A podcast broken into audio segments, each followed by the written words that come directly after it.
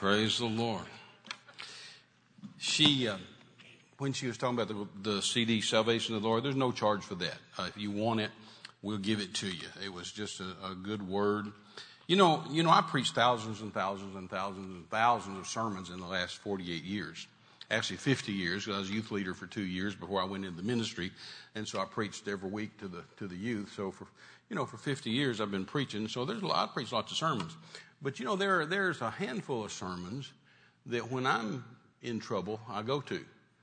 You know, that I use to stay alive, that I use to to uh, make things work right now for me.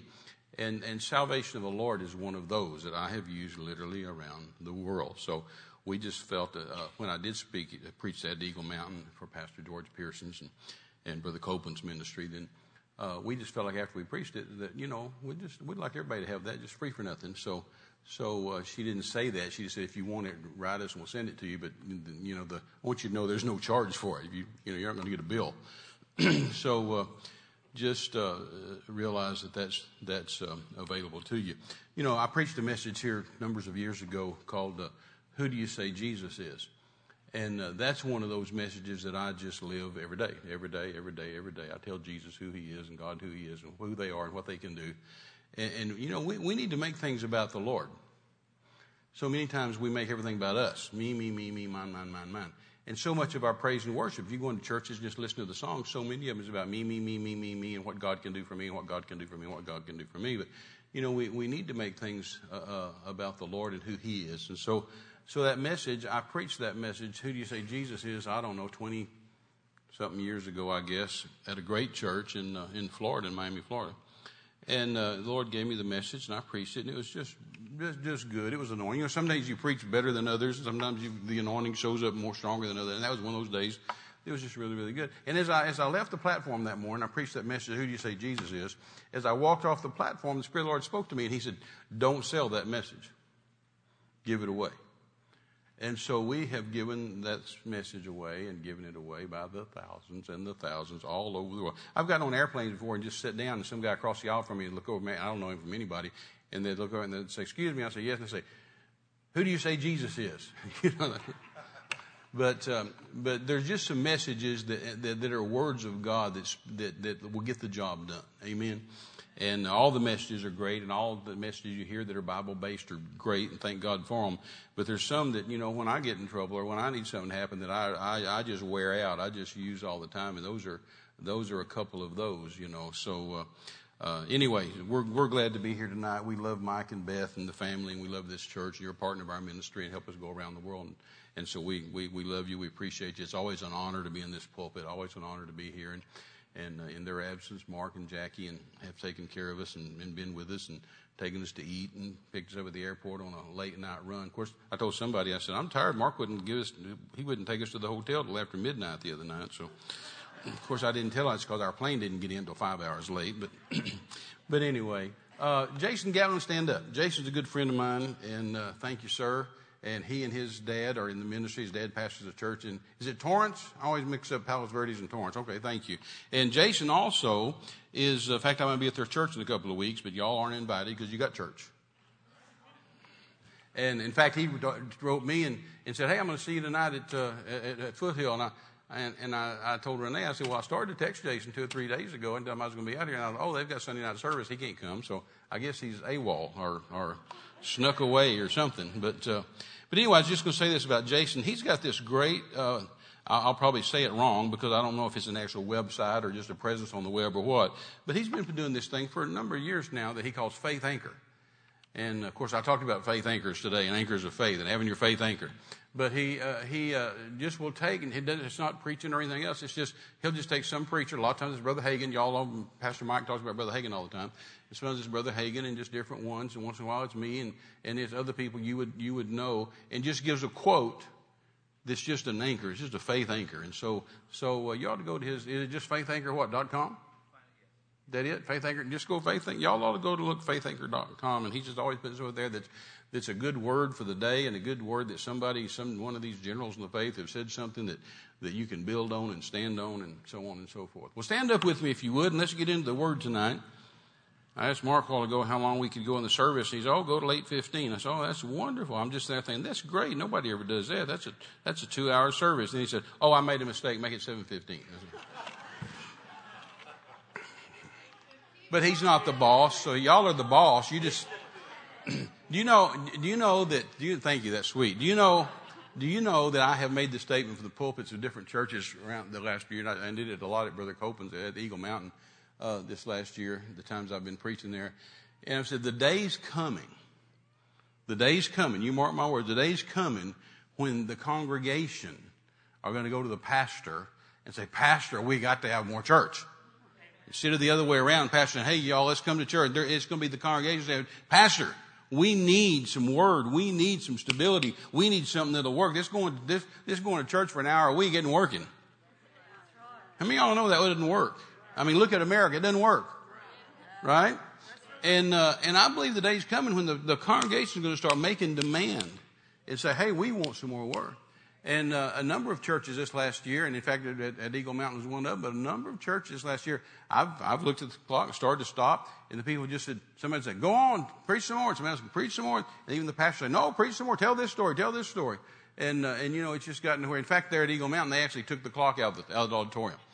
And uh, Pastor George told me, he says, Terry, there is not a clock in our auditorium, and you can preach. You just don't, just forget about it. Just leave your watch at home, and you just preach till the Holy Ghost gets through. And you know, nobody wants to go to church and just hear somebody flop their jaws for a long time. But if the Holy Ghost is saying something, I think we're all ready to hear it. Amen. So that, that's our job is to make sure the Holy Ghost is talking, and I'm not just up here rambling. But but uh, we uh, we I was preaching at a at a church in, in Michigan uh, several years ago. In fact, I was preaching a, a, a, a video series on on uh, spiritual authority that's back there. It's the only video back there, but it's five hours, five different 60 minute sessions. And um, it was supposed to only be four because the pastor said, I want you to do four, four days, and I want you to do 60 minutes at a time. He said, I don't care how long you preach after the 60 minutes, you can go ahead.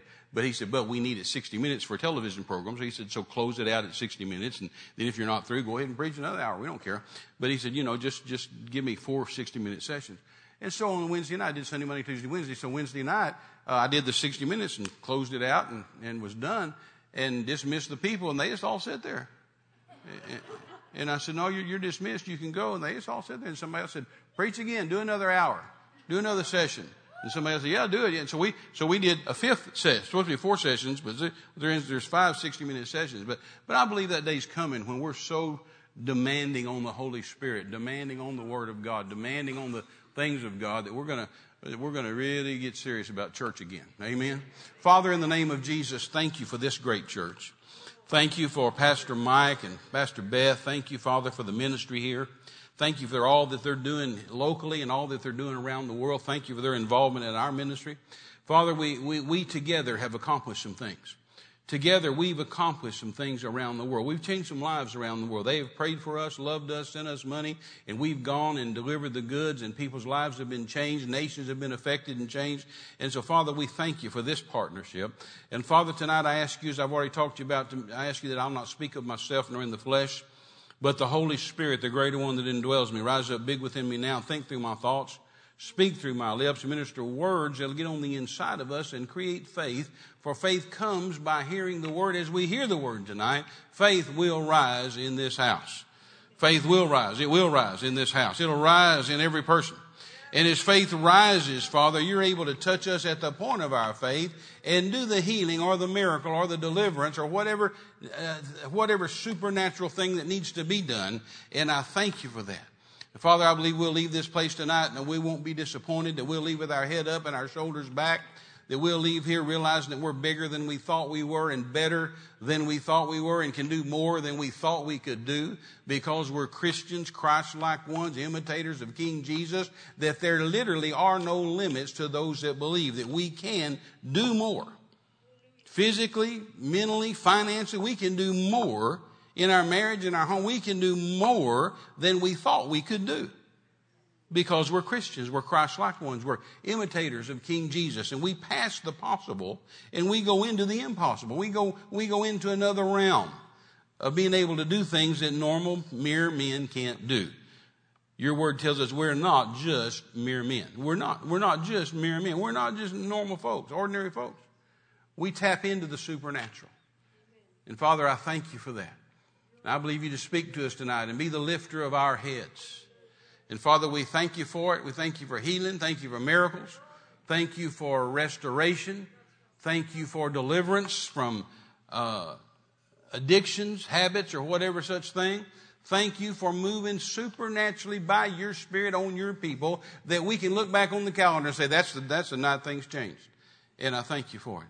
And we give you the glory and the honor, the praise, the majesty, dominion in the majestic and holy name of King Jesus, the name that heavens never failed to honor, nor hell's never failed to tremble at, the name of Jesus Christ the righteous.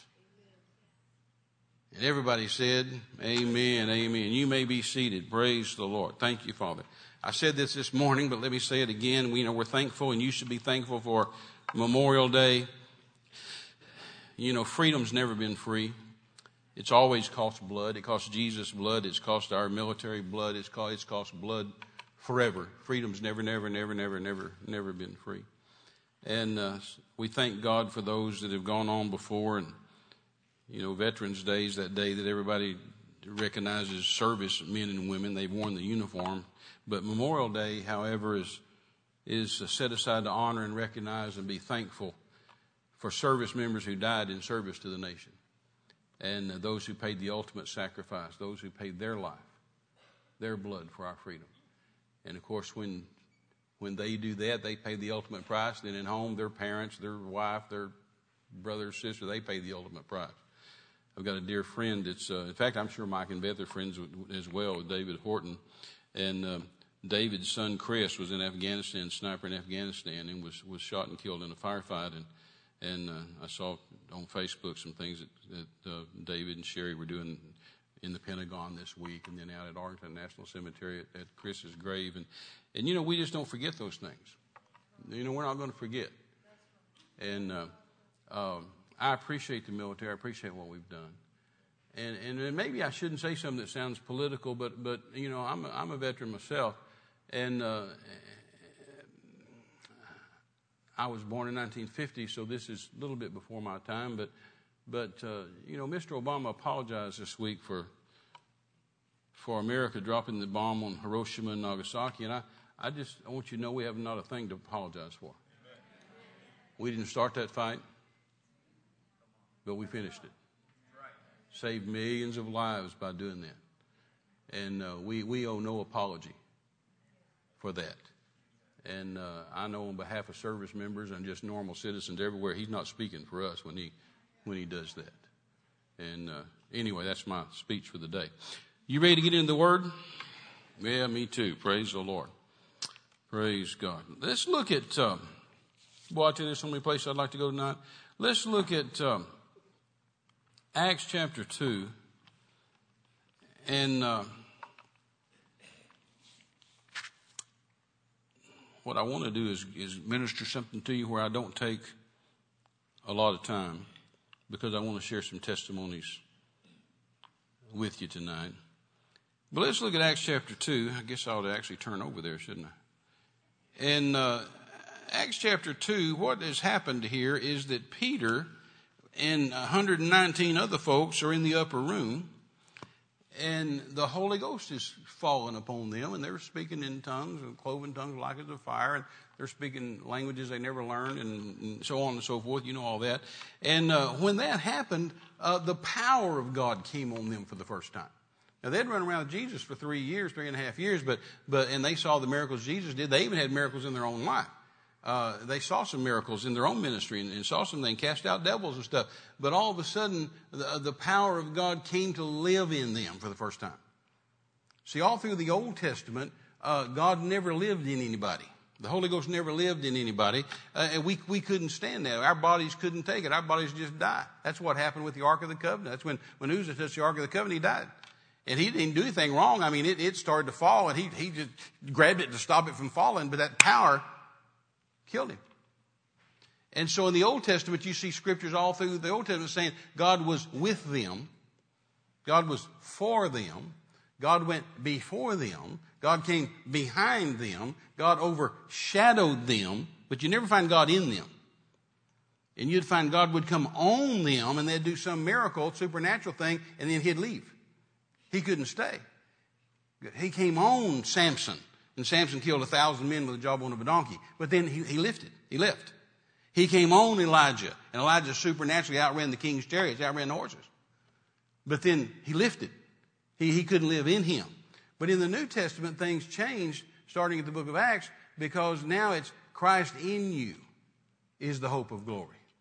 Christ is in you now. Okay, He wasn't in them back then. In fact, you know, in the Old Testament, people weren't even saved. They weren't even born again.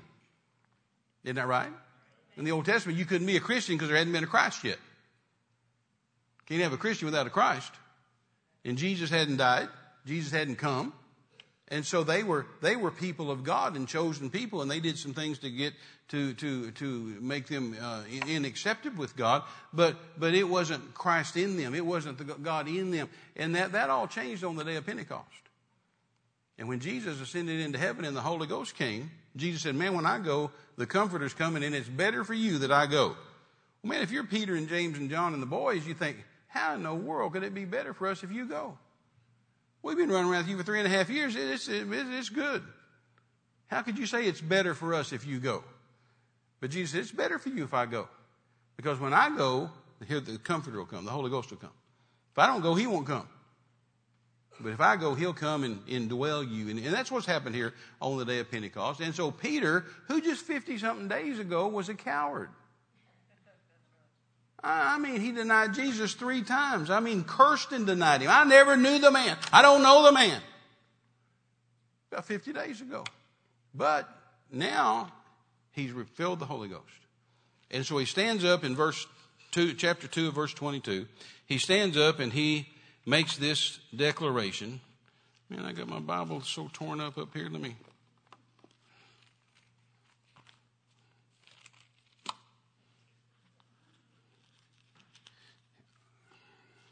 Well, I guess I'll just quote it to you. He said, Ye men of Israel, ye men of Israel, hear these words. Well, we can say tonight, you know, you men and women of, of Foothills Family Church, hear these words. And he made that declaration. Hear these words. Stood up, bold, full of the Holy Ghost. And he said, Jesus of Nazareth, a man approved of God by signs, wonders, and miracles Jesus of Nazareth, a man approved of God by miracles, wonders, and signs, which God did by him in the midst of you, as ye yourselves also know. In other words, he said, God did miracles, signs, and wonders right in your face, and you all know it, you can't deny it. Now hear these words. Jesus of Nazareth is a man approved of God. Well, what's the approval? The approval, God's stamp of approval was signs, wonders, miracles. Here's how you know that Jesus was a good guy and of God because here it is, God's stamp of approval, signs, wonders, miracles. Now, people have told me all my life, now, Brother Terry, you know, it's no big deal if you have healings and miracles. I mean, you know, I mean, the devil can do miracles. Well, only people tell you that are people that don't have signs, wonders, and miracles in their life, including pastors, including preachers. And, and, and, you know, and I've had guys, I had a guy come to me one time at a convention. I preached on miracles, and he came to me and said, Why do you feel like you have to do that? And I said, Do what? He said, Get up and talk about miracles and, you know, all that kind of stuff. We don't, we don't need that. He said, Why would you do that? And I said, Why wouldn't you do it? I said, The only reason you don't like it is because you don't have any. Are y'all here? One dear, dear friend of mine, a long-time friend of mine, in fact, friend of Renee and her husband Dean, uh, friends of ours for years and years. He stood up at a convention one day and he preached, we don't need signs, wonders, and miracles anymore. We don't need healings anymore. We don't need that stuff anymore. We, we've got the word, that's all we need. And I went to him after service. I said, what is wrong with you? You know better than that. I taught you better than that. Dean taught him better than that. Brother Osteen taught him better than that. But all of a sudden, he's been pastoring for a lot of years, and he's just you know, ebbed down and watered down and watered down and watered down and watered down to where he wasn't seeing anything happen. So all of a sudden that worked into his sermons and we don't need it. But that's not true. God's stamp of approval is signs, wonders, miracles. I've had people say, Brother Terry, I tell you the devil can do miracles. I say, no, he can't. I, have known the devil a long time. He didn't do any miracles. Some of y'all hung out in his houses for a long time. Don't raise your hand. But some of y'all, some of y'all used to hang out with him. He didn't do miracles. Are y'all here? People tell you the same thing about tongues. Says, oh, I'll tell you, the, the devil can speak in tongues. No, he doesn't. Some of y'all hang, hung out in bars and you heard people slur their words, but you didn't hear them speaking in tongues. You heard them where they couldn't hardly handle English, but they, they, didn't, they, they didn't speak in tongues. Those are just cop outs for the church saying, uh, trying to excuse why they don't do something. Amen. Amen. Hear these words. Peter thought that was important. Hear these words. Jesus of Nazareth is a man approved of God with signs, wonders, and miracles which God did by him in the midst of you, which ye yourselves also know. That's a pretty flat statement. There it is, in your face. Amen. The devil's not a miracle worker. The devil's, the devil's not a creator. Now the devil can, is an illusionist. He can, he can do little magic tricks. He can, he can, you know, witch doctors can talk to animals and they can talk back or make people appear and disappear, you know, this kind of stuff and that kind of stuff. But, you know, they, they, they just can't do what the Holy Ghost can do. You know, they'll knock on a table and get, you know, and all jiggy with it with Ouija boards and witchcraft and stuff and have a table walk across the floor. Well, that's not, that's not bad when you don't see the demon standing there just moving it across the floor. But you know, that, you, that, that, well, that happens in your presence. All you got to say is, stop that in the name of Jesus. It'll just stop. Devil, put that table back over there in the corner where it belongs. Nobody told you you could move that. He can't operate in the name, against the name of Jesus. And we need to understand that power. Hear these words. Hear these words. You know, the church isn't wasn't meant just to be watered down and watered down and watered down until, until every church is just, just alike. I mean, just, just every church is just, you can't tell going to a spirit filled church and uh, you know, non spirit filled church because nothing happens in either one of them. Well, that shouldn't be right. Why not just get everybody on fire? But when the Holy Ghost came, Peter made that declaration. And when he got up and talked about that, and he said, Our, our evil rulers, our cruel rulers took Jesus and crucified him, but the ground couldn't hold him. And three days later, he rose again. He's alive today. Well, when he did that, 3,000 people got saved. His first sermon, 3,000 people got saved. That's pretty good preaching. Then just a couple of days later, or we don't know the time frame, but just shortly after that, that was Acts chapter 2, Acts chapter 3, uh, Peter and John walked into church as they were accustomed to do, had done it all their life, walked in that same temple all their life, and walked by a man that was crippled from his mother's womb. And everybody in town knew this guy. The reason being is because in those days, you had to go to church. I mean, it was the law. You had to go to church. I miss the Old Testament. I mean, everybody had to go to church. You didn't have a choice. And so everybody came into that temple, and everybody passed that crippled guy day after day, year after year, year in, year out. He'd been there all of his life. And the Bible says in verse 22 of chapter 4, he's over 40 years old. And that they carried, he was crippled from his mother's womb the time he was born. And they carried him every day, every day, every day, every day, every day to the beautiful gate of the temple. And he sat there and begged for money. That was his job. He was a professional beggar in the right way. I mean, he needed the money. He wasn't just one of these guys that begged and, and, and couldn't, you know, and just because he didn't want to work. No, he, he legitimately needed help and he was a legitimate beggar. And uh, there's no telling how many times Peter and John had passed him. No telling how many times Jesus had passed him. Because Jesus went in that same temple over and over and over again. He sat right there at that gate every day. But this day, Peter and John went to the temple for the hour of prayer, three o'clock in the afternoon. And when they did, they walked by this guy. And the guy says, alms, alms, alms for the poor. And all of a sudden, Peter, something got, something got a hold of him. And Peter looked over at that guy and said, Hey, look on us. Look at here. Look at me. And then he made that famous, famous, famous statement Silver and gold have I none, but such as I have give I thee in the name of Jesus Christ of Nazareth, rise up and walk. Amen. Only I'm sure he said it with a lot of emotion. And when he said it, he reached down and grabbed that guy. He didn't just say it, he followed it with some action. He reached down and grabbed that guy, the Bible said by the right hand, and jerked him up and said, Rise up and walk in Jesus' name. And when that guy hit the ground, his feet and ankle bones received strength. And he went running and jumping and hollering and praising God.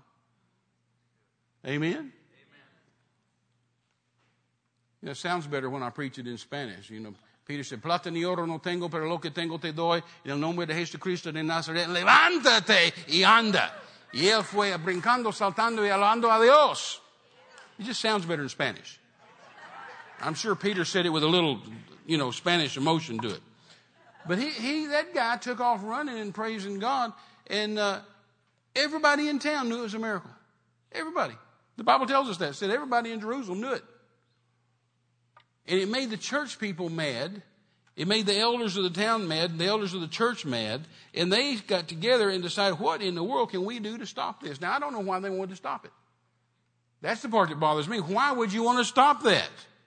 Why wouldn't they invite Peter and John in for a healing crusade and put banners all over town and say, bring the sick, bring the afflicted, bring the demon possessed, Jesus will heal you? But they didn't. They said, no, we don't want anybody to know this. Are y'all here? They don't want anybody to know this. And uh, I don't want to get too far into this this because I don't want to eat my time up. I want to I want to share some things with you. But let me just give you a couple of scriptures here in chapter in chapter four. It says. Um, verse 13, when they saw the boldness of Peter and John, chapter 4, verse 13, when they saw the boldness of Peter and John and perceived they were unlearned and ignorant men, they marveled. And they took knowledge of them that they had been with Jesus. Verse 14, beholding the man which was healed standing with them. That's pretty cool to say the crippled man standing. Standing with them, they could say nothing against it. See, you just can't say anything against a miracle. They could say nothing against it. What are they going to say? There's the guy that everybody in town knows is a, is a crippled guy.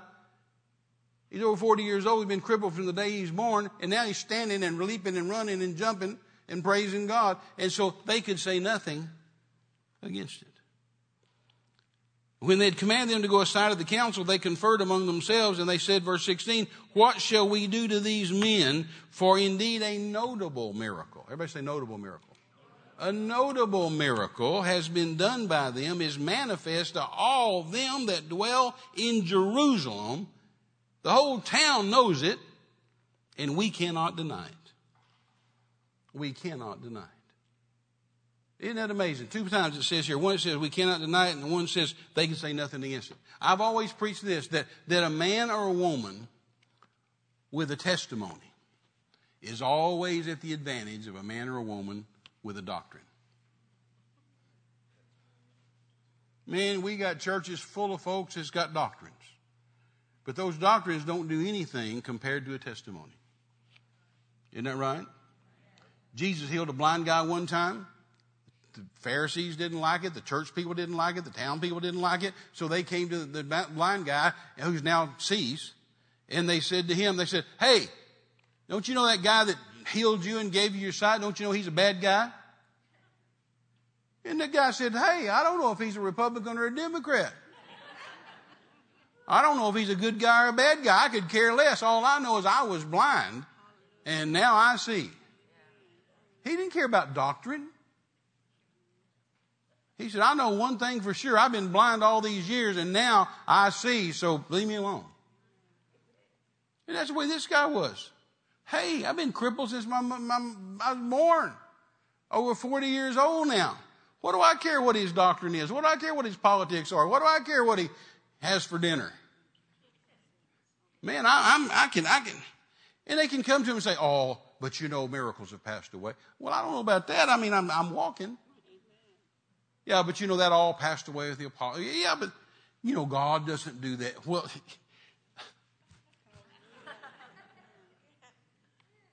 Hey, I'm, I'm right here. I'm walking. Yeah. Do you understand what I'm saying to you? A man or a woman with a doctrine, with a testimony, is always at the advantage of a man or woman with a doctrine. Thank God for doctrines, but they got to line up with the Word of God. Isn't that right? Notable miracles. Notable miracles, notable miracles, notable miracles.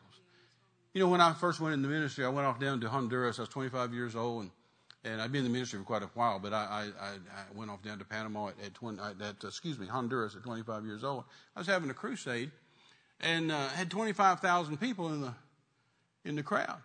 And I mean, God was just doing miracles night after night. It was just amazing. I tell you, eh, people would run to the platform just screaming, I can see, I can see, or I can hear, I can hear.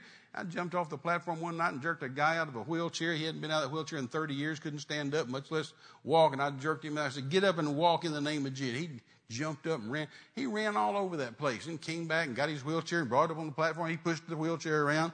Just, you know, completely healed by the power of God. Another guy, they carried him in on his deathbed, dying with, with cancer, belly bloated in final stages of cancer and, and his, and his body hurt. He had cancer of the bone, which is a horrible, painful disease. And, and every time somebody touched him or moved his bed, carried him on a couch, on a, on a little bed, and every time they jiggled it or moved, he screamed in pain. He was in so much pain, jumped off the platform, ran over to him, said, Get up and walk in the name of Jesus. You're healed. And pulled him up, and he jumped up, and he took off. He ran all over the place, came back, gave his testimony. I mean, just miracles. Those are notable miracles. Notable miracles. And just miracle after miracle after miracle after miracle after miracle. And I got to noticing that every night I'd see these two Mormon guys. And, and they're not hard to spot. I mean, we're in Honduras. and there's 25,000 people in the crowd, but you know, they're just kind of dressed like you know, Hondurans.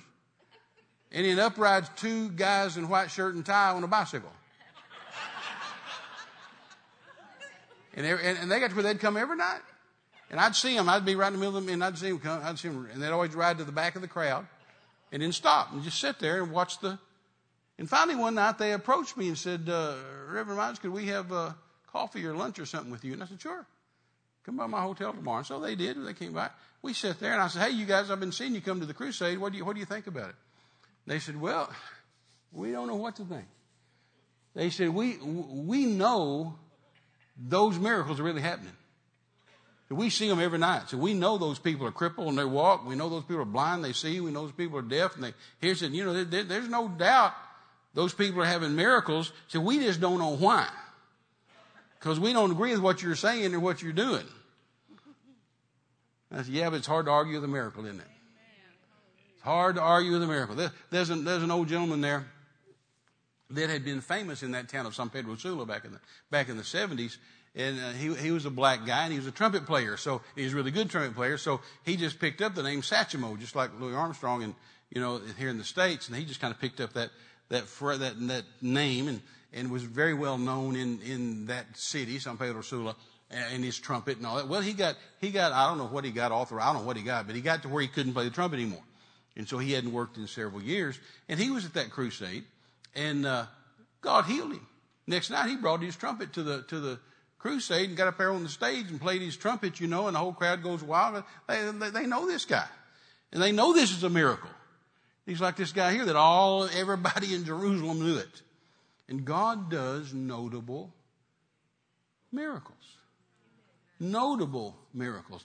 And we, the church, just have to just tap back into that supernatural mindset and that supernatural understanding that, oh, this isn't business as usual. This isn't just normal church. We, we serve a supernatural God. We serve a God that heals the sick and raises the dead and casts out death. This, this is the will of God. I was talking to you this morning about the post, the post, the landmarks. And, and we've gotten, we've gotten so far away from the post. The post was here and then the church has moved it here or the country's moved it here or the politicians have moved, and people just keep moving it and moving it and moving it. Pretty, pretty soon you're saying, now what, now what? How do we know God wants to heal? What? Because the post is so far away back over here, we don't remember what God said. And so, so the church created this doctrine years and years and years ago you know, that, that, well, God's a bad guy. And all of a sudden the church started acting like that God and the devil switched places in the last 2,000 years, that God's the bad guy and the, de- the devil's the good guy. But that's not what the post is. Oh, you go back over here to the post in, in Acts 10:38 says how God anointed Jesus of Nazareth with the Holy Ghost and with power, who went about doing what? Good. Not bad. Jesus went about doing good and healing how many? All, A-double, the longest word in the Bible, all that were oppressed of the devil, for God was with him. What a powerful scripture. Man, I have lived off that scripture for decades and decades. How God anointed Jesus of Nazareth with the Holy Ghost and with power, who went about doing good and healing all that were oppressed of the devil, for God was with him. That, that's so such a simple scripture. It tells you, it tells you God's good, Jesus is good, the Holy Ghost is good, and the devil's bad. Isn't that simple? God anointed Jesus of Nazareth with the Holy Ghost, who went about doing good, healing all that were oppressed of the devil, the bad guy. The devil's the bad guy, the devil's the oppressor, and God's the healer. And Jesus went about doing good. And yet the church has gotten into this doctrine that, well, God's the bad guy. God put sickness on you to teach you a lesson. And God gave you that car wreck. And God, God killed your husband, killed your wife, killed your kids, killed your parent. God did all this bad stuff. You know, my mama, bless her sweetheart. And she's in heaven today, and she's a godly woman and loved God with all her heart. Raised me in church. Thank God for that. And uh, I thought about her on, on Mother's Day. I was telling somebody, I said, one thing about my mama. I said, uh, you know, the, the word says you train up a child in the way he should go and, you know, not depart from it when he's old. And I said, you know, the greatest, the greatest joy to my mom was when I went in the ministry and started having miracles and healings and stuff all over the world. And here, and, and here she, you know, she's the one that started all that. She's the one that raised me in church, caught me by the ear and said, you're going to church. And, uh, but uh, my mama, bless her heart, she had uh, horrible, horrible migraine headaches. Just suffered with those things. Just all my life, she suffered. And, and I knew she was suffering. And, you know, the one would come on her, you know, what, you know, once a, you know, six weeks or a month or two weeks or whatever, she'd be a bam. And I mean, it'd be so bad. And it just, I mean, she'd get to the point she'd just be debilitated and in bed and nauseous and throwing up and, you know, had to be in the dark room and couldn't have light on. I mean, it was, it was terrible. It was terrible all my life. And, uh, remember one day I came back home from the army. I was in the military and came back home for a pass or something or, and, um, I was just about to get out of the military and just about to go to Tulsa. And, uh, my, uh, uh went in to see her, and she's she's in bed in dark room and just hurting, you know. And uh, she said, "Oh, baby, I'm so glad to see you." She said, "I'm just, I'm sorry. I'm, I'm in bed with a migraine. I'm suffering with it. I'm so sorry." And then I said, "I'm so sorry too." I said, "I just, I just hate that. I, I just, I just hate it." And uh, she said, "Well, you know," she said, "God's just, it's, it's just God just teaching me. I mean, God's just teaching me something and trying to teach me something." I mean, you know, I stood there for a little while, and of course that's your mama, and you don't want to be disrespectful, but but I wanted to get through to her. So I said, uh, I said, you know, mom, I said, uh, this has been going on all my life. And I said, all my life you've had these migraine headaches. And all my life you tell me it's God putting them on you to teach you something. She said, yeah. And I said, well, I said, with all due respect, either God is a really, really lousy teacher, or you really a bad learner. Because this has been going on all my life. And if God didn't can't figure out how to teach you and you can't figure out how to learn, I, I said, you know, He hadn't taught you anything. You hadn't learned anything. In all these years, you hadn't learned anything because here we are. He's still trying to teach you something. I said, I said, I need you to understand God's not trying to teach you something. This didn't come from God. Came from hell. You hadn't learned anything from it. No good thing has ever come from it. And you had changed that woman's life. Changed the woman's life. I went and said, I'm going to pray for you one more time. And I want this to stop. I went on and prayed for her. She absolutely healed, didn't have any more migraine headaches rest of her life. But isn't that amazing? The church just gets in those doctrines. Well, God put this on me. Well, God's trying to teach me something. Well, God did this bad thing. God did this bad. No, God doesn't do bad things. So I talked to you about this morning. I said, I know that God is good. If you just learn two things from this missionary, learn, you know that God is good and you know that His word is truth. I mean, throw everything else away and know God's word is true. Jesus said, Father, thy word is truth. Thy word is truth. Thank God for truth. I don't know about y'all, but I love truth. God's a good God. Jesus went about doing good, healing all that were oppressed of the devil. The devil's a bad guy. During that same crusade, I had a knock at the door one day. I was in prayer, praying. Man, I tell you what, I was doing morning sessions in, on faith. And then I was doing afternoon and night crusades. So in the afternoon, I'm just, man, I'm praying and fasting and I'm in my room and I'm praying, you know. And there came a knock at my door. And I went to the door. Little lady was standing there. Now I'm 25 years old, and I thought she was really old, but she's probably just, you know, maybe, I don't know, 40 or something. And uh, she's standing there and had a little boy with her, looked to be eight or 10. And uh, she had on real thick glasses. And I said, Yes, ma'am, could I help you? And she said, uh, she said, Reverend Miles, she said, uh, I, have I've uh, been to the crusade at night. And uh, I said, Oh, yeah. I said, you, You've been to the crusade? Yeah, yeah. I said, I said, Have you seen all the miracles? Oh, yeah, it's wonderful. And she said, uh, I just wondered if I stopped by here if you'd pray for my eyes. And I said, Well, sure. I said, Have you seen all the blind people here? We've just had an inordinate amount of blind people healed. I mean, night after night after night, blind people getting healed. She said, Oh, yeah, it's been wonderful. It's just marvelous. It's tremendous. And she said, I, I just thought maybe you'd pray for my eyes now. And I said, I said, Well, sure, I'll be glad to do that. I said, Take your glasses off let me pray for you. And I'd stepped outside of my room. I'd let her in my room. I stepped outside the room. And, and, uh, and I said, Take your glasses off and let me pray for you. And so she took her glasses off. And I reached over to put my hand on her head to pray. And, and while I was in motion to put my hand on her head, she said these words. She said, This is just my cross that God's put on me to bear. And I just kind of froze and stopped like that. And I said, Excuse me, what'd you say? And she said, This is just my cross that God's put on me to bear. I said, This this eye trouble, this your cross to bear that God's put on you? She said, Yes. And I said, Well, dear sister, I can't pray for you. She said, Well, why not? I see you pray for people every night. I said, Yeah. I said, But I can't pray for you. She said, Why not? I said, Well, if God's put this on you, who am I to take it off? I said, I wouldn't touch the handiwork of God. I said, if this is a blessing, you need to, you need to enjoy it.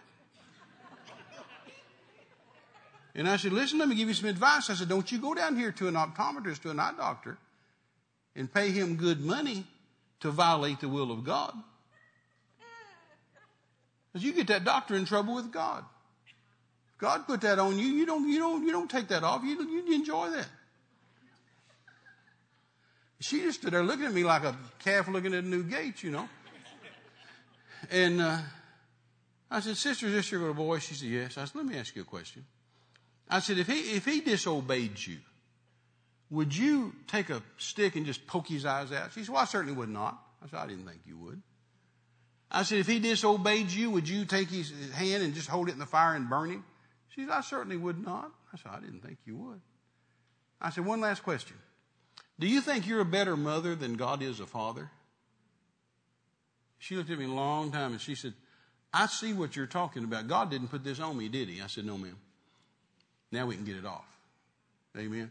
But see, as long as you think God's causing your problem, let me just stop and think for a moment. You're a Christian, you want the will of God.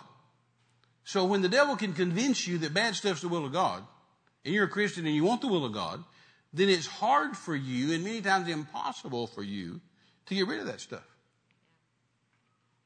As long as you think God has anything to do with your problem, then it's very difficult and many times impossible to get rid of it. Because in here, you're wanting the will of God. And up here, you're thinking that that is the will of God. So you're fighting yourself. So we need to absolutely divorce the idea that God has anything whatsoever to do with our problem. Amen? That all sickness and poverty were brewed in the cauldrons of hell for one purpose and one purpose only, and that's to kill you. There's no such thing as a good sickness. There's no such thing as good poverty. You come, you come go with me to some of the countries I go to. I'll show you real poverty America knows nothing about. I mean, I'll, I'll show you places that they, if they don't, if, if they don't get something to eat, they're going to die. And they just can't go down and get, you know, get help from the government. Poverty is a killer. It's a killer. I know you don't respond to that because this it's American, you don't know what poverty is, but poverty is a killer. And sickness is a killer. And you need, I, I, said to you this one of the last times I was here, I remember saying, you need to understand that if you, if you're battling cancer or something of that sort, you, you need to get the mindset that this is a battle and one of us is going to die. The cancer's going to die or I'm going to die. Either it kills me or I kill it, but we, we're not going to coexist. And that's the way Christians need to go into these things. Understand this is a battle. This is from hell. This is here to kill me, and I am not going to succumb to this. Instead of that mealy mouthed, sissified, churchy idea of, oh well, whatever the Lord wants. I know if the Lord wants to heal me, He will. No, we know God wants to heal you. That's one of the posts. One of the posts is over here. I mean, that by his stripes ye were healed. That's Old Testament and New Testament. By his stripes ye are healed. Well, if I are, I was, and if I am, I is. Healings of God. Healing's always of God. Every person, 100%, every person that came to Jesus for healing got it. Every one of them. 100%. Now, he didn't heal everybody he came across. He passed sick people all the time. But everybody that came to him for healing got it.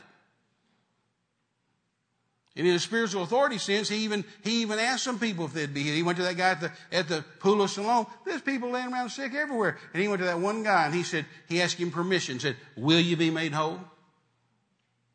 See, we're just thinking in our church mind, we're just thinking, well, he's Jesus. You just think he just walk in, everybody be healed. Well, it just doesn't work that way. Jesus couldn't clear out the hospital at Jerusalem. Because he's not operating as Jesus, the Son of God, who could clear out the hospital at Jerusalem. He's operating as a man, as a prophet under the Old Covenant. Oral Roberts couldn't just heal everybody. T.L. Osborn couldn't just heal everybody. He's like Billy Graham can't get everybody saved. But we're going to stay at it and stay at it and stay at it because some are going to get saved and some are going to get healed. Isn't that right? But with Jesus, everybody that came for healing received healing. He didn't put them off. He didn't tell them, no, I'm teaching you a lesson. He didn't tell them, come back next, next Thursday, make an appointment. No, he just healed them. And he told us to go do the same thing. Are you here? In Matthew 10 1, he said he called his 12 disciples to and gave them power over unclean spirits to cast them out and to heal. Power to heal all manner of sickness and all manner of disease. That's just pretty simple.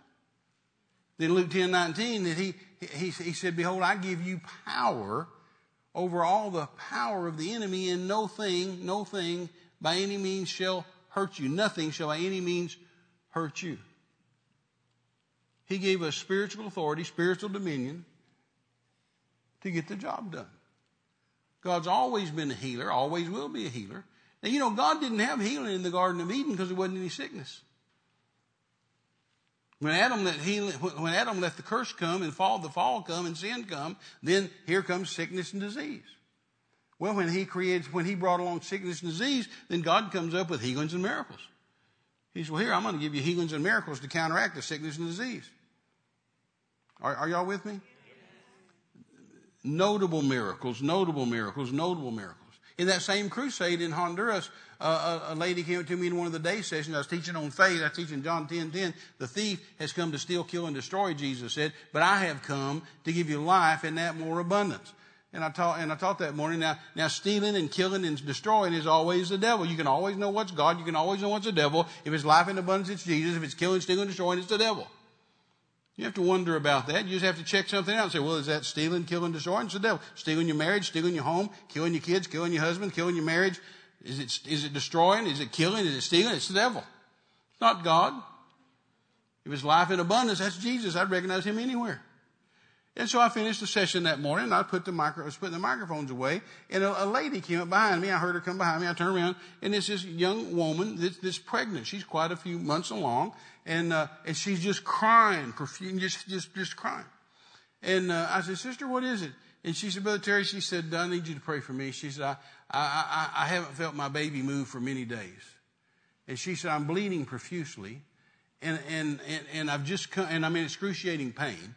And she said, This morning I just went to see my doctor. I just came straight from the doctor's office here. And she said, uh, He's examined me and says, My baby's dead. And he wants me to come in the hospital he can remove it from me. And she's just sobbing, as you can imagine she would. And I just looked at her and Never prayed for her, never, never touched her, never laid hands on her. I just said, Dear sister, a dead baby on the inside of you is not life in abundance. How many agree with that? A dead baby on the inside of you is not life in abundance. See, what am I doing? I'm going back to the post. I'm not trying to decide away over here, away from the post. Well, I wonder if this woman should be healed. I wonder if her baby should be. I wonder if she sinned. I wonder. I wonder what happened. I wonder. No, no, no, no. The post over here said, "By His stripes ye were healed." Lay hands on the sick in the name of Jesus; they shall be healed. Heal the sick, raise the dead. Right? That's what the post says. So I just said, a dead baby on the inside of you is not life in abundance. It's killing, stealing, and destroying. It's not God, it's the devil. I said, and I'm a man of God, and I decree to you in the name of Jesus, in the office of apostle God's called me to, your baby will live and not die in Jesus' name. Now you go back to the doctor. I didn't touch her, I didn't lay hands on her, didn't pray for her. She just turned around and left. I didn't see her again for four days. And finally, after the fourth day, she, on, on the crusade, at the crusade at night, she was in the, in the, in the testimony line. Now in crusades, we don't have prayer lines and healing lines because there's just too many people. There's 25,000 people in that crusade. So we don't, we don't lay hands on people because if you do that for one, everybody's going to want it. Right? The, the mistake is to do it for one. If you do it for one, you got to do it for everybody. And so, so we have a, a, a, we preach the word and then pray a mass prayer at the end, a prayer for everybody. Let the Holy Ghost fall on them where they are and then tell them to check themselves out. And then if you got a healing, come up and tell us about it. And so we have a testimony line, not a, a prayer line. And so uh, this lady was over here in the testimony line. And of course we have people down there checking people out, making sure they really are healed, what's so on and so forth.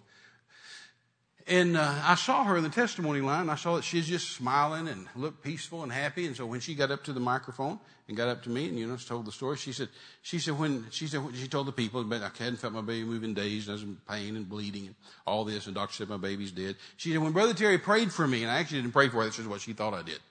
She, she said, Brother Terry prayed for me. She said instantly the, the, the, the, the pain stopped. And she said on the way to the doctor's office, the bleeding stopped.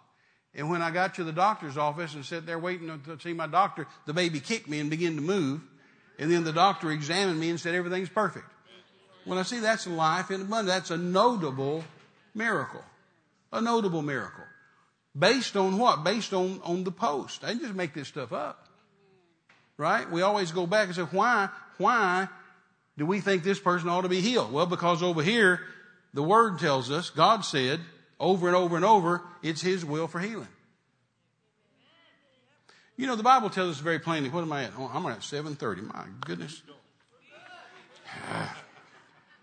The word, the, the word tells us, thank you, that's sweet. The, the, the, the, and I, and I, let me just say this to you. The, the word tells us that Jesus said, I don't do anything unless I hear the Father, unless I see the Father do it. I don't say anything unless I hear the Father say it. Hebrews says Jesus was the expressed image and will of God.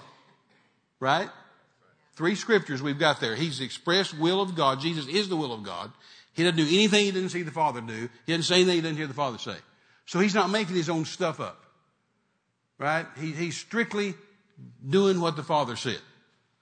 He is the will of the Father. And yet, church people tell you all these years, they say, well, you know, uh, some people are supposed to get healed and some people aren't. Some people it's the will of God and some people it's not. Well, but wait a minute. 100% of the people that came to Jesus got healed. Now, if it's a fact that 100% of the people that came to Jesus got healed, it is. And it's a fact that He is the will of God, and He only does what He sees the Father do and only says what He hears the Father say, then isn't it odd that everybody got healed?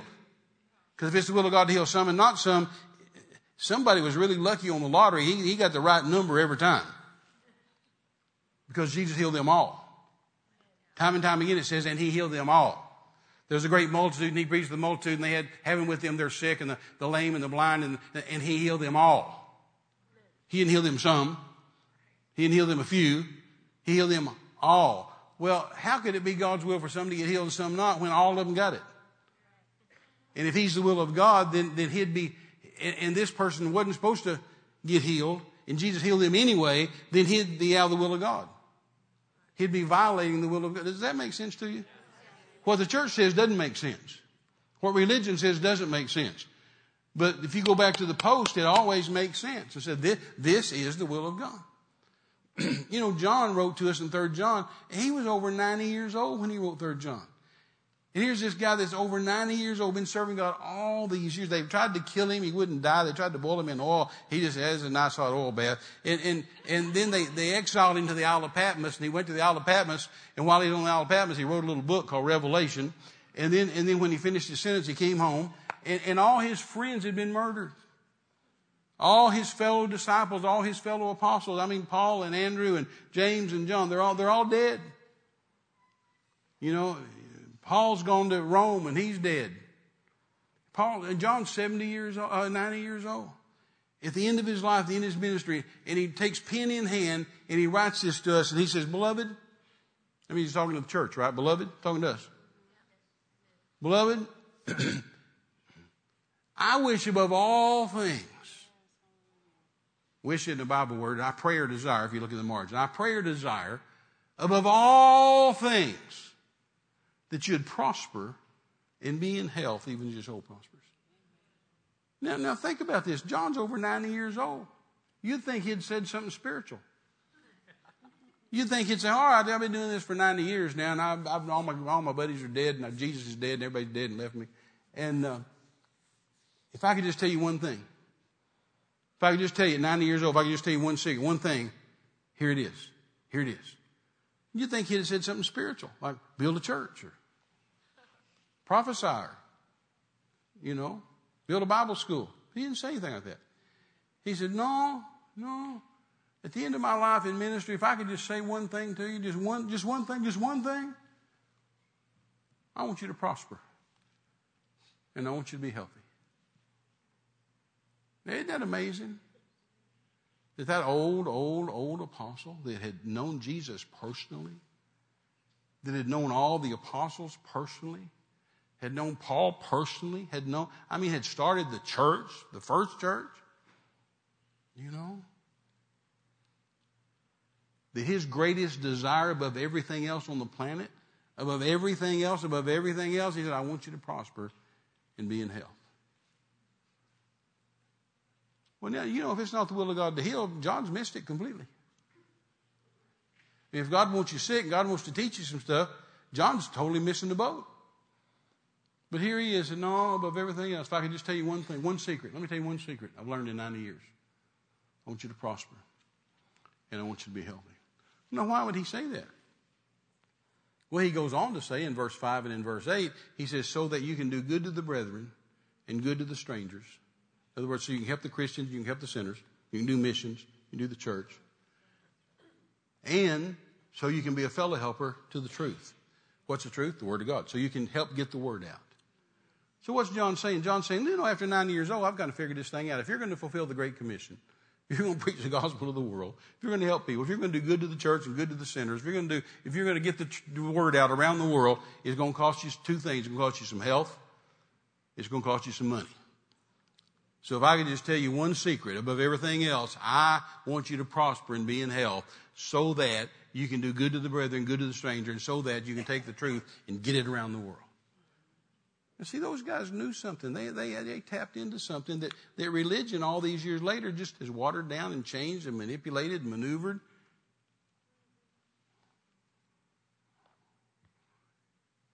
You know, God's used me and helped me to raise the dead numbers of times.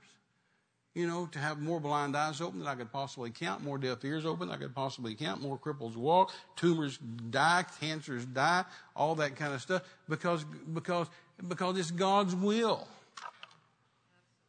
I didn't think that stuff up. God thought it up. I don't go in a crusade and start praying, oh, God, heal some people for me tonight. No, I don't do that. I go in the crusade praying, and He said, now want you to go out there and get some people healed for me tonight. It's His idea. It's not my idea. You know, I'm not trying to do the crusade so I'll look good. He's wanting me to do the crusade so He'll help His people. So we need to come back to the post and realize that, that, that Jesus is a man approved of God by signs, wonders, and miracles. Well, the church today, if we want to be approved of God, we need to get back in the signs, wonders, and miracles business. You know, sometimes it's just our mindset. Just because we live in America and we live in the 21st century and we've got all the communication and all the, you know, all the stuff. Man, we, we're smart folks. We hear a lot of stuff. We know a lot of stuff. But if we don't watch out because of that, we water down faith.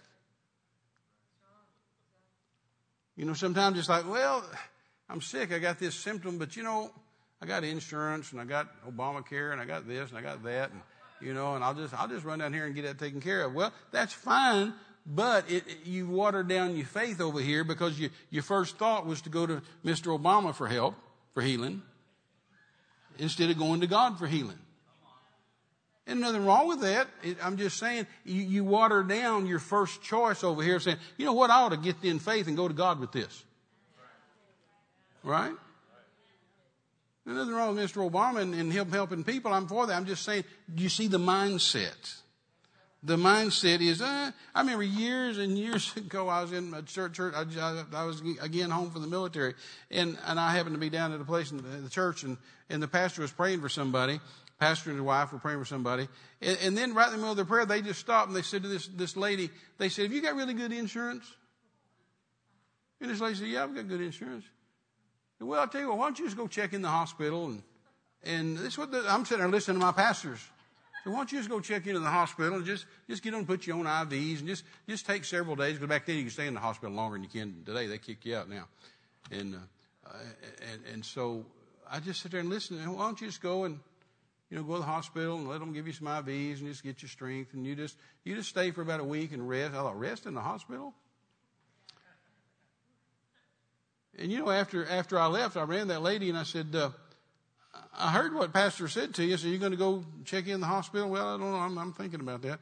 I said, well, how about I just pray for you? How about God just heal you and you, you know, Oh, great, Terry, go ahead and do that. I mean, they'd known me for years. You know, no, Terry, go ahead and I prayed for him. God healed him. But, you know, there's nothing wrong with going to the hospital and getting some IVs and hanging out for a while with your friends, I guess. But it's just that it, you, you change your mindset. You know, it waters down our faith. There's no, there's no, there's no post. There's no anchor. There's nothing. We go back and say, no, no, no. Here's the will of God. Here's the will of. This is what I'm going to do. Y'all stand up with me. If you don't stand up, I'm just going to keep preaching. I said that in a church many, many years ago, and my oldest son, who's now almost 45, was probably six or eight. And uh, I said, Y'all stand up. I said, If you don't stand up, I'll keep preaching. You stand up, I might, I might help you to quit. Lynn leaned over to his mom and he said, Mom, if I'd known that, I'd have stood up a long time ago. Praise the Lord. I. Uh, I sure enjoyed the things of God. I agree with what Renee said tonight that I, I believe church is one of God's best ideas. And as I said to you this morning, church is the only entity on the planet that's able to deal in the spirit world and handle demons, handle devils, and uh, change principalities and powers, you know, spiritual warfare, spiritual wickedness, bring that stuff down. You know, we don't just have to sit around and, and, and twiddle our thumbs and say, well, America's going to hell in a handbasket. The church actually could change things. Amen. We, we've got the post, we've got, we've got the anchor, we've got the compass, we know, we know what the word says. We, we've just watered down our thinking to the power part. And we just kind of consider ourselves mere men, mere women, and think that we're just like the, you know, the powerless church down the street. No offense to the powerless church down the street, it's just that their thinking's wrong. You know, it's just like come up in your thinking. Come up. Let's go back over here to what to what God said. Amen. Amen. Father, thank you for your word tonight. Thank you for notable miracles. Thank you that miracles were your idea. Healings are your idea. No man thought up healing. No man thought up miracles. No man thought up deliverance. That was your idea. Jesus came in healing, teaching, and preaching. We have to do those same three things to have the ministry of Jesus. We've got to teach and preach and heal. Teach and preach and heal. Teach and preach and heal. So we teach when it's time to teach, we preach when it's time to preach, and we heal when it's time to heal. And then Jesus said to us, Now you go into all the world and preach the gospel to every creature. He that believes is baptized shall be saved. He that believes not shall be damned. And these signs shall follow them that believe. And then he listed those signs in their order of simplicity. The easiest thing first, he said, In my name you cast out devils. Well, that's the easiest thing a Christian can do is cast, is dispatch the devil on short notice. He said, You speak with other tongues? Did you drink any deadly thing it won't hurt you? Snakes won't hurt you. And you lay hands on the sick and they shall recover. The original language says, hands they shall lay and heal they shall be. We know it's the will of God, the plan of God, the purpose of God.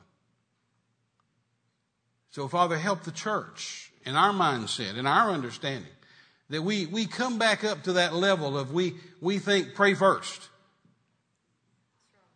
Father, so many times people in the church do everything they can do and then they say, well, you know what? Uh, we better pray. And somebody says, well, it's come to that. Well, Father, our praying ought to be, ought to be first. Our, our first thought should be God can fix this. God can fix this. The Word can fix this. Supernatural power can fix this. We shouldn't wait as a last resort and say, oh God, help, help, help, help, help, help, help. Thank you for ministering to us tonight. That we see and we understand that, that notable miracles took place. And that Peter made it very plain that the approval of God, the approval of God, God's stamp of approval, God's sign of approval is signs, wonders, and miracles. And we are your church. We're the men and women of God. Father, I don't care if it comes down to a remnant of just a few. I don't believe that's going to happen. There's, there's, there's millions of us around the world. But Father, we, we need to, we need a, a booster shot to change our thinking, to come back up, to go back to the post and say, what, what are we thinking? We're not mere men. We're not mere men. We're not mere men. We're supernatural people of a supernatural God. And prayer changes things. And the Word of God changes things. The power of God changes things. And we're the only people on the planet that has the power of God. The church. So we thank you for it. We thank you and praise you and magnify you and glorify you and give you honor and majesty and dominion in Jesus' name, in Jesus' name, in Jesus' name. Now just lift your hand up before God. Put one hand up before God and put your other hand on yourself. I know everybody in here is not sick, but there may be a few that are. So let me pray for you like we pray overseas and crusades overseas. We don't bring people up for prayer. We just pray for them where they are, let the Holy Ghost fall on them and blind eyes open and deaf ears unstopped and cancers die. And uh, let's just do the same thing here tonight. Father, in the name of Jesus, Lord, I've stood on crusade platforms literally around this world for decades, stood in front of precious people, and called on you, the God of all flesh, to do what I could not do, to do healings and miracles and deliverance and restoration, to do the supernatural in Jesus' name. And Father, you've done it every time, every time, every time, every time. And so, Father, here I am tonight standing on this platform in front of these precious people. And I'm calling on you one more time, the God of all flesh, to do what I cannot do.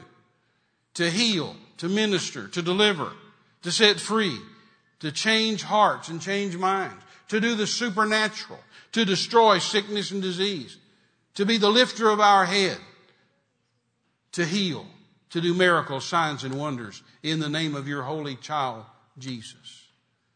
And I thank you for it. Now, Holy Spirit, I ask you in Jesus' name, fall on this congregation right now. The power of God fall right now on every man, woman, boy, and girl in this house in the name of Jesus. The anointing, the anointing that destroys, destroys, destroys the yoke of bondage. The anointing that destroys the yoke of bondage fall on us right now. Saturate us from our head to our feet and destroy cancer Destroy AIDS and HIV, destroy lupus and leukemia, whatever disease that medical science has placed a name on. Holy Spirit anointing, destroy it right now in Jesus' name. Jesus has come to give us life and that more abundantly. And Satan's come to steal, kill, and destroy. So every bit of stealing and killing and destroying in the lives of the people, in their spirit, in their soul, in their body, in their family, in their finances, in anything that they have to do with, in the name of Jesus. Get out of there in Jesus' name. Every spirit that's not of God, you hear me now. For I charge you and adjure you by Almighty God in the name of Jesus, whose I am and whom I serve. Come out of this people in Jesus' name. Loose them and trouble them no more in Jesus' name. Every spirit of infirmity, every spirit of infirmity, we sever your assignment and cast you out in the name of Jesus. In Jesus' name. Now, body, you line up with the Word of God. You be of good cheer. Cheer up and be healed and made whole and well and strong to the glory of God. Bones, be healed in Jesus' name. Bones, hear me now. Straighten. Straighten. move, move in Jesus' name. Come in line with the Word of God. Every vertebra, every disc, every joint, every bone. In Jesus' name. Father, from the crown of our head to the soles of our feet. Blood healed in Jesus' name. Healed in the name of Jesus. Blood pressure, blood sugar, whatever to do with the blood, healing now. Father, according to Ezekiel 16, 6, command their blood to be healed to the glory of God in the name of Jesus. Command every organ, every organ to be healed, whole, made well, strong. In Jesus' name. In Jesus' name. Father, renew some organs here tonight. Replace some organs here tonight. Brand new. 2016 models in Jesus' name. That eyes would open, cataracts, glaucoma, stigmatism, go in Jesus' name. That Moses was 120 and his eye was not dim, nor his step abated. Our eyes will not be dim. In Jesus' name. Now, eyes, you be open. Be open, healed. And every blind spirit in the name of Jesus, come out of their eyes in Jesus' name. Glory to God. Father, from the crown of the head to the soles of the feet, miracles, power, healing, wholeness, soundness, restoration in the name of Jesus. Body, be healed. Be healed. Miracles in the home, miracles in the family, miracles in the finance, miracles in the name of Jesus. The supernatural. The supernatural take place in the lives of this people in Jesus' name. Thank you, Father. Restoration, Lord. I keep hearing restoration. Father, here in America, when we see hear the word restoration, we think about restoring an old car, bring it back as good as new, restoring an old house, bring it back as good as new. But in, in the Bible, when you restored Job, you didn't bring him back as good as new, you gave him twice as much. You restored Job. When you restored Job, you gave him twice as much. Now I thank you for restoration in this house tonight. Restoration, restoration in the name of Jesus. Holy Ghost, supernatural restoration in the name of Jesus. Thank you, Father. Thank you, Father. Father, I pray healing, miracles, coursing right now through people, coursing through their blood, coursing through their organs, coursing through their, their veins, coursing through their bones, coursing through their body. Oh, the anointing, the anointing, the anointing in their mind.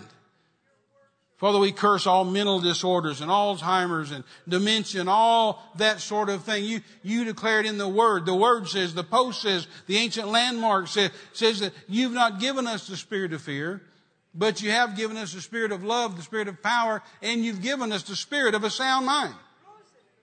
So I command the spirit of a sound mind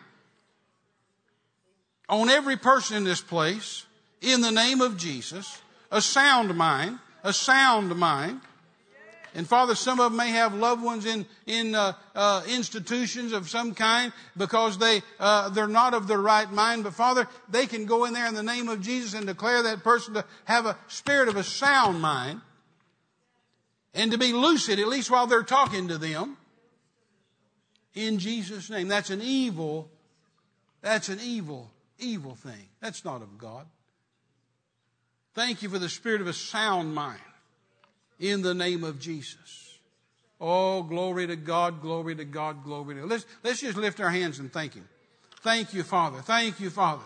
Thank you, Father. Glory to God. Thank you, Father. Now receive healing. Be healed right there in Jesus' name. Right there in Jesus' name. Right there in Jesus' name. Now just check yourself out. If you couldn't see, see. If you couldn't hear, hear. Couldn't bend over, bend over. Couldn't jump, jump. Dude, you couldn't raise your arm, raise it. Be healed in Jesus' name. Thank you, Father. Glory to God, glory to God. Faith always demands action. So anytime you're believing God for something, always find out, see what kind of an action you can do to act like it works. Amen. You know, I've said for years, told Renee just the other day, you know, something came on me and she, and I said, no, I said, I'm going to do what a healed man would do. You know, a sick man and go to bed, but I'm, I'm going to go do what a healed man would do. We, we need to, if we're going to talk healing, we need to act healing. If we're going to talk prosperity, we need to act prosperous. Amen. We're going to talk blessed, we ought to act blessed. Praise the Lord. Thank you, Father. Glory to God. Now, sometimes you don't know what kind of action to take. Sometimes you just have to praise God, and that's your action because there's nothing that you can do, you know, whatever it is at, at the time, there's nothing you actually can do. But uh, anytime there's something you can do, do it. Amen. Praise the Lord. Thank you, Father. Glory. Let's lift our hands again. Thank you. Thank you, Father. See, the anointing God's here. The anointing God's there to heal, to heal, to heal. Praise the Lord. Some cards up here people gave me. Some says, you know, just healing and prayer, and, and then another, several. One says, uh, pray that I, I can get pregnant. You know, we, we've prayed for so many people over the years to have babies, and they've had babies and had babies. And, and uh, Jackie's book is back on my, my first wife that's in heaven now. There's her book's back there on the table that called Supernatural Childbirth. I tell you, there's what we call Jackie's babies all over the world. We get testimonies all the time, all the time, all the time. So uh, it, it do you well to get that book and pray those prayers and confess those those scriptures. But Father, we do pray for anybody in the house that is believing you for children or grandchildren, or Father, that we we, we realize that babies were your idea. No man thought them up. Babies were your idea. You ordered them in the Garden of Eden. You said, multiply and be fruitful. You said Deuteronomy 13, you, said that there be neither male nor female barren among us. Excuse me, 7, 13, and 14. Be no, neither male nor female barren among us. Will not be sterile, will not be barren. You said in Psalms 113, verse 9, you take the barren woman and make her a joyful mother of children. Psalms 127, verse 3, children are the heritage of the Lord, the fruit of the womb is his reward. Psalms 128, verse 3, my wife's a fruitful vine by the sides of our, our house, and our children as olive, olive trees round about our table. So, Father, I pray healing and miracle for those that are desiring to have children, or their family members are desiring to have children. That you'll grant to them conception and give them the baby they desire and the baby you desire for them in Jesus' name to the glory of God. And we thank you for it. Healings, miracles, miracles. To the husband, to the wife, healing, miracles to them. There be no male, no female sterile among you in Jesus' name. Thank you, Father. Glory to God. Glory to God. Praise the Lord. Amen. Well, check yourself out. See what the Lord's done. If you had a tumor, check it. Growth, check it. Pain, check it. Praise the Lord. Thank you, Father. Glory to God. Well, y'all are gracious. It's uh, 8 o'clock almost. Praise the Lord. We're going to be at Brother Copeland's or Eagle Mountain this week on Wednesday night, so you can watch that live. Two hour time difference, you can watch that live and then still come to church. So you can just get all churched up. Praise the Lord. And uh, we love you. We're for you. We thank you. There's still products on the table that'll bless you and help you and minister to you. And uh, Renee and I covet your prayers. You know, we travel all over the world. We'll be all over the world this year. And uh, we, we covet your prayers. If God wakes you up at 4 o'clock in the morning, it may be noon where we're at, we may need prayer. So we, we certainly covet your prayers and appreciate our friends and partners. So did you want me to dismiss, Mark, or you want to dismiss? Praise the Lord. Thank you, Father. Y'all happy? Yes. Father, bless your people. Bless your people. Minister to your people. I declare them blessed coming in and blessed going out in the city and the field, the basket and the store and all that they put their hand to in Jesus name. Amen. Amen. Amen. Amen. Well, give the Lord a shout. Praise the Lord. Amen. Amen. Praise God.